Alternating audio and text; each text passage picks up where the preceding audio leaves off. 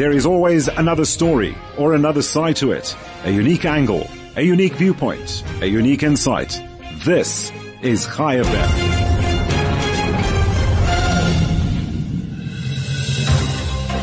For Chai FM, I'm Michael McKenna. In a statement posted this weekend, the security headquarters, CWA, of the Chabad Lubavitch Hasidic movement, along with the security unit of the Educational Affairs Division, issued a global warning to all Chabad centers worldwide regarding recent threats made by the Islamic State terrorist organization ISIS about plans to attack synagogues.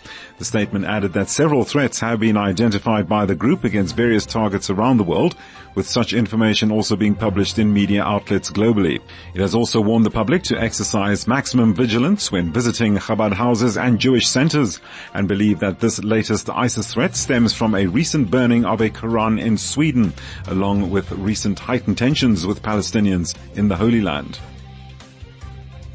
An annual anti-Semitism report released by the Executive Council of Australian Jewry, the ECAJ, shows that anti-Semitic incidents in Australia have increased by almost half during the last two years, but have declined slightly during the last 12 months.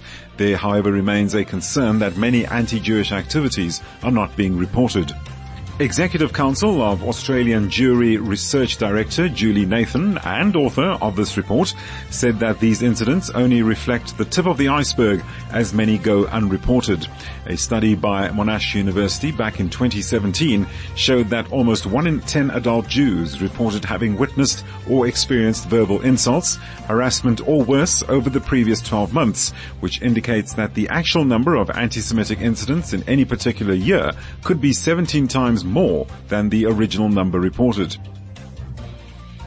30 young adults from across Australia recently enjoyed a birthright trip to Israel, compliments of the Ultimate Institute of Australia, the Zionist Federation of Australia and Tachlit.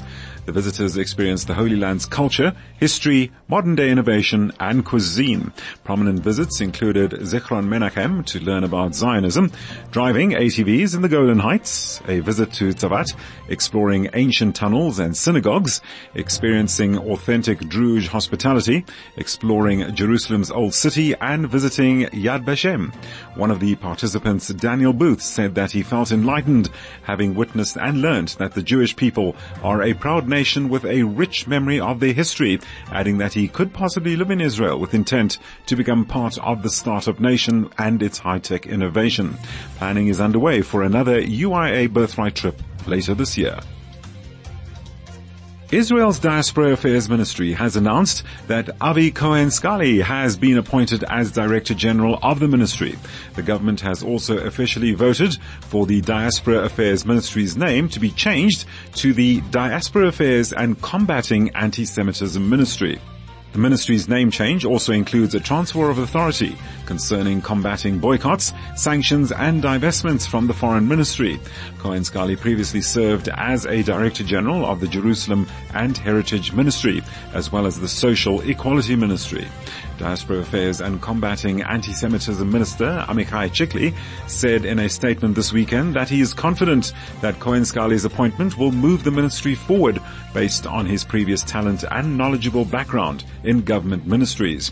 The Diaspora Affairs and Combating Anti-Semitism Ministry is also expected to receive an additional $35 million in its budget for activities to combat anti-Semitism and the boycotts, divestments and sanctions movements. And Germany has held a ceremony to celebrate the first German Jewish sites which are to be given UNESCO's World Heritage designation. The sites in the upper part of the Rhine River Valley are known for the origins of Ashkenazi culture and where the Yiddish language began to develop over 1,000 years ago. The sites include the Speyer Jewry Court, a synagogue and yeshiva complex in the city of Speyer, the Worms Synagogue Compound, the Old Jewish Cemetery of Worms, the oldest known and original Jewish cemetery in Europe and the Old Jewish Cemetery of Mainz. Germany's President Frank-Walter Steinmeier pointed out how the sites present evidence of Jewish history in Germany, adding that such monuments and grave sites reflect the deep roots of the Jewish community, its culture and peaceful coexistence with the country. For Chai FM, I'm Michael McKenna. This Chai FM Global Update is a daily newscast focusing on Jewish news from the diaspora. It's free for you to listen to on chaifm.com. If you subscribe, we will email it to you daily.